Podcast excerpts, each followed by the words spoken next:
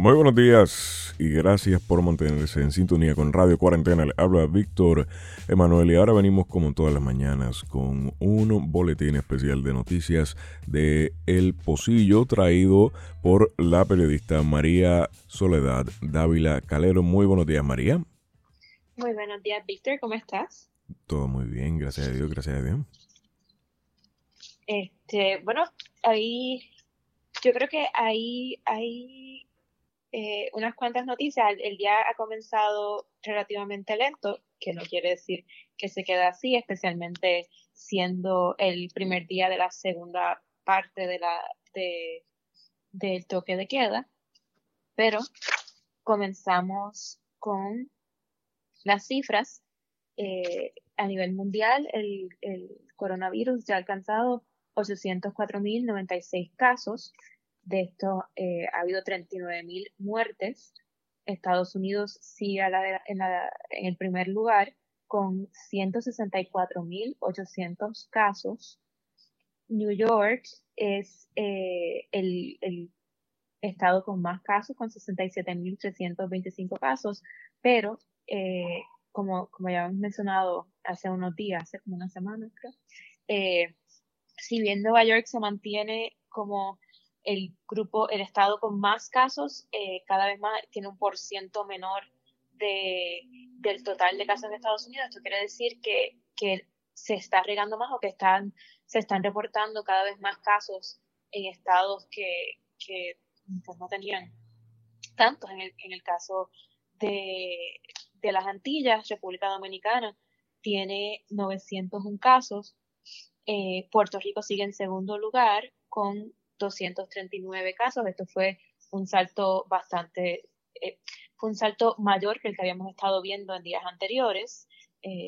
Fuimos de 174 a 239. Igual las muertes subieron a 8. En tercer lugar está Cuba. En cuanto a las noticias, la comisionada residente Jennifer González anunció que ya sabemos que ya se separó la primera partida de fondos que vienen por el CARES Act, que fue el último paquete de ayudas que aprobó el Congreso. La comisionada residente dice que el Departamento de Desarrollo Urbano, HUD, por sus siglas en inglés, recibió 12 mil millones, de los cuales va a repartir por las diferentes jurisdicciones. Puerto Rico se espera que reciba $51 millones.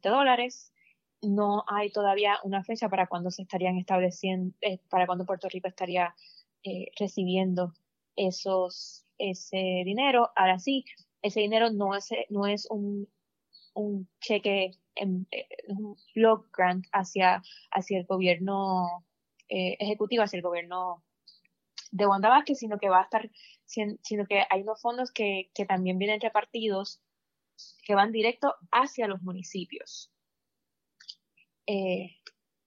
Adicionalmente, la Asociación de Empleados Gerenciales de la Autoridad de Energía Eléctrica están pidiendo ser incluidos dentro de las medidas de alivio económico que la gobernadora ha estado implementando. En una cita del presidente de la asociación, dice: queremos recabar su atención hacia otro grupo de trabajadores que también abandonan sus familias y se exponen para garantizar el servicio eléctrico constante, estable e ininterrumpido. Aquellos empleados de los centros de control del sistema eléctrico de generación, transmisión y distribución de la AEE que trabajan en esta emergencia, tanto unionados como gerenciales, que se ven obligados a trabajar solos o en grupos reducidos para mantener el servicio. Esta es una porción de la carta que la Asociación de Empleados Gerenciales de la Autoridad de Energía Eléctrica le envió a la gobernadora. En el tema del Departamento de Salud y de las controversias que han estado acaparando un poco la atención mediática, el nuevo secretario de Salud despidió a a Mabel Cabezas, que había sido parte del centro de... en el centro de la controversia de varias de las alegaciones que hace la exsecretaria de Salud, Concepción Quiñones Delongo. Adicionalmente, en el programa Jugando Pelotadura, Juan Oscar Morales dijo que para la investigación que la Cámara... Perdón, para aclarar, Juan Oscar Morales es representante y presidente de la Comisión de Salud en la Cámara, y dijo en el programa Jugando Pelotadura que ya le solicitaron 25 documentos al Departamento de Salud que deberán entregarse en o antes de este miércoles. Igualmente esperan citar a la doctora Concepción Quiñones Delongo, pero además adelantó que la denuncia del doctor Cabanillas de un cargamento de $600,000 con material de salud que se echó a perder en su mayoría no es el único. Juan Oscar Morales dijo, no es el único almacén de medicamentos que se perdió. Así que podemos entonces en los próximos días estar recibiendo más información de más suministros necesarios que hubieran sido necesarios para sobrepasar la crisis del huracán María, que aparentemente se echaron a perder. Hoy entra en vigor la Orden Ejecutiva 2020-29. Esta Orden Ejecutiva es la extensión del toque de queda, entre las medidas que ya habíamos hablado. La nueva Orden Ejecutiva establece un periodo de confinamiento de 2 horas adicionales que lo que había estado a finales de marzo. Ahora el periodo de confinamiento va a ser de 7 de la noche a 5 de la mañana.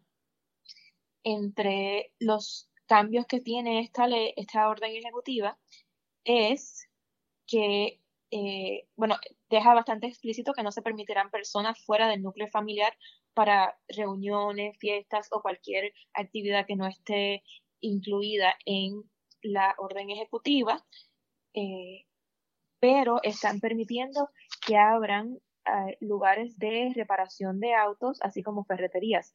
Los lugares de reparación de autos podrán funcionar miércoles y jueves, mientras que las ferreterías podrán funcionar viernes y sábado.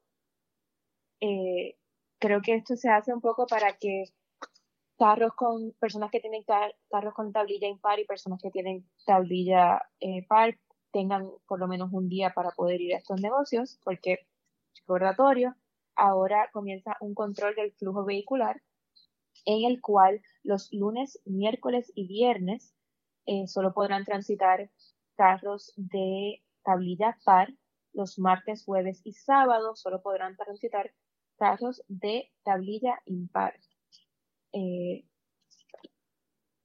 Esta orden ejecutiva ha levantado unas cuantas críticas. Por su parte, el presidente del Colegio de Abogados dijo en entrevista con Julio Rivera Saniel que le preocupa la exagerada disposición de multas. Esto fue una cita. Igualmente,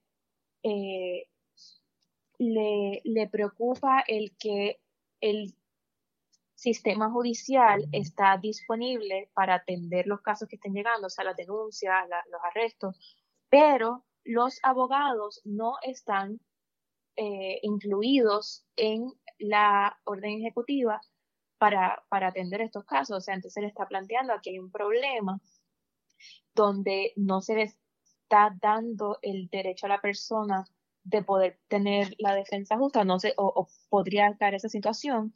El presidente del Colegio de Abogados indica que él ha hablado con miembros de la Fortaleza expresando su preocupación que en la ley, que la orden ejecutiva incluye a los tribunales, pero no a los abogados.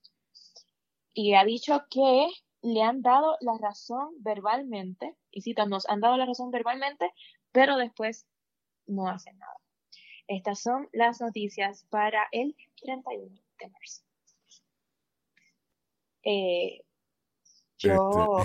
Sí, perdóname. Yo quiero comenzar, pero quiero hacerme eco de las palabras que dijo, que tuiteó el periodista Benjamín Torres Botay. Él dice, con una orden ejecutiva tan estricta, el gobierno está tratando de compensar sus deficiencias en la cantidad de pruebas y la ausencia virtualmente total de rastreo de contactos. Nosotros hemos sido siempre bien enfáticos en que esto es un momento que hay que tener distanciamiento físico, pero la discusión no puede ser...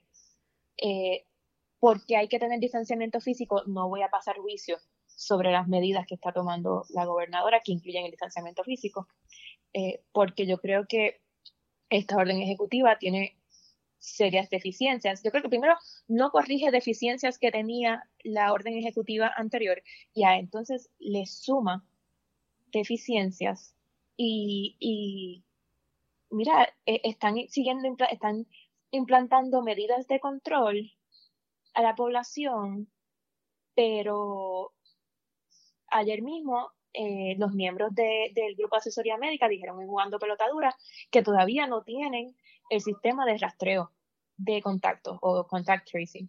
Entonces, la población está en aislamiento, está en distanciamiento, pero el gobierno tampoco no está poniendo de su parte, no está haciendo medidas que también son necesarias para poder manejar esta crisis, para poder asegurarnos que el sistema de salud no se abrume. Y yo creo que eso también, no podemos,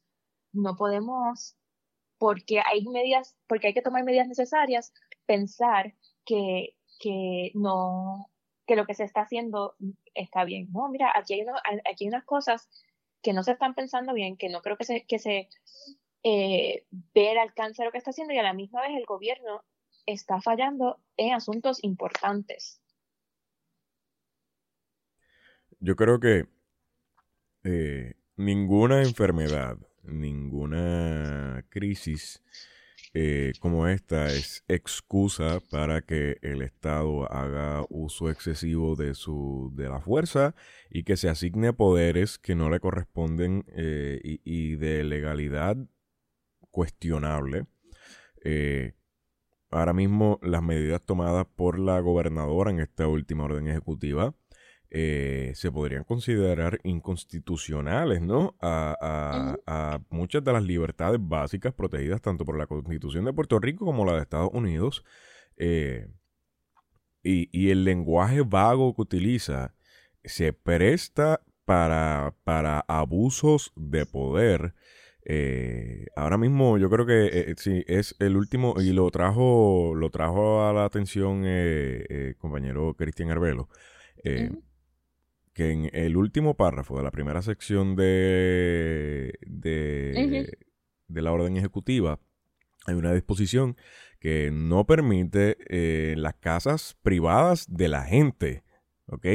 Esto es en tu casa, las tertulias, ni los encuentros, ni ningún tipo de actividad donde se congreguen personas que no sean miembros del núcleo familiar, y que de lo contrario, si se reportara una actividad como esa, la policía puede intervenir y puede pues llevarte, ¿no? Y sancionarte con las penas que ellos determinen. Ahora bien, una cosa es querer brindar conciencia a las personas y decirles no puedes... O sea, no es lo preferible que te meta en tu casa un montón de gente, porque estamos viviendo tiempos bien inciertos y es irresponsable, ¿no?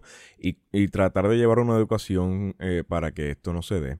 Otra cosa es usar la fuerza del Estado, la fuerza represiva del Estado, para obligar a la gente a hacerlo. Y otra cosa es suspender el derecho constitucional a reunirse, ¿no? Y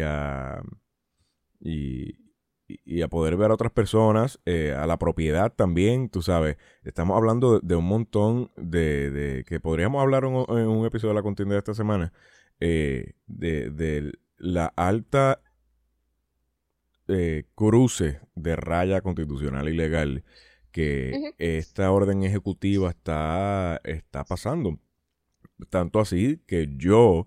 En lo personal, no pienso que si esto llegara al tribunal, esto se caería, ¿no? Esto no tiene base legal, más allá de ser una excusa de salud. De hecho, la gobernadora está implementando poderes que nadie sabe de dónde está sacando. O sea, la rama ejecutiva, no hay disposición legal que explique que el gobernador tiene el poder de brindar un toque de queda. Esto se basa en precedentes de gobernadores pasados y precedentes bien flimsy, ¿no? O sea, que son difíciles de sustentar, pero que pues todos entendemos que como estamos en tiempo de crisis, pues respondemos y básicamente permitimos que esto siga sucediendo. Yo tengo una preocupación. Es irresponsable estar haciendo fiestas en este momento.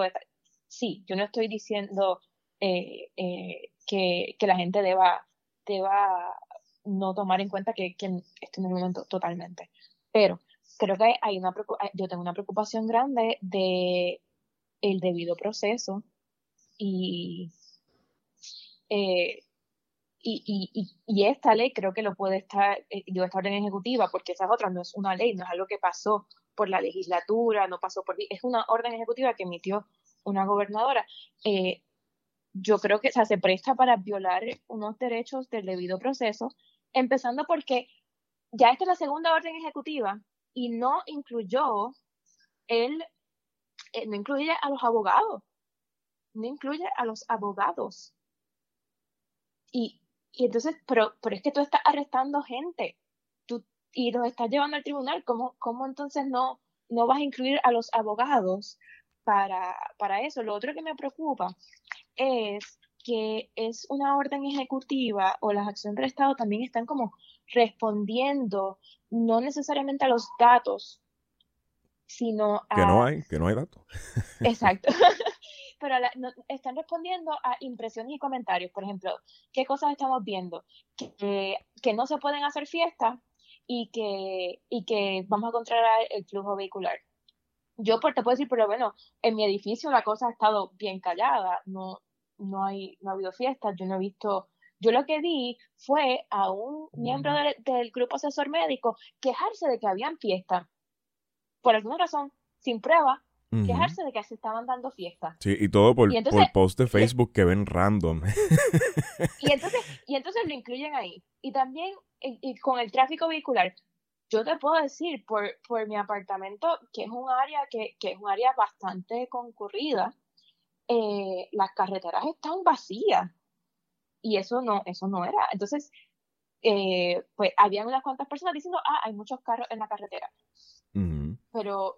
Pero ¿dónde está? ¿Cómo eso está en relación a los colmados están bien llenos? O sea, no me estás dando una información concreta y entonces estamos tomando unas medidas más restrictivas basado en algunas personas están comentando esto. Entonces también me preocupa que se esté tomando esa actitud porque, de nuevo, se está dejando a un lado las medidas que sí les corresponden a ellos, que es el acelerar las pruebas, el conseguir los ventiladores y el equipo protector para el personal de cuidado médico y establecer un protocolo de contact tracing que todavía no tenemos y no tenemos un día fijo para poder hacerlo y tenemos a alcaldes diciendo, bueno, yo tengo los recursos, igualmente tenemos una escuela de salud pública en la Universidad de Puerto Rico.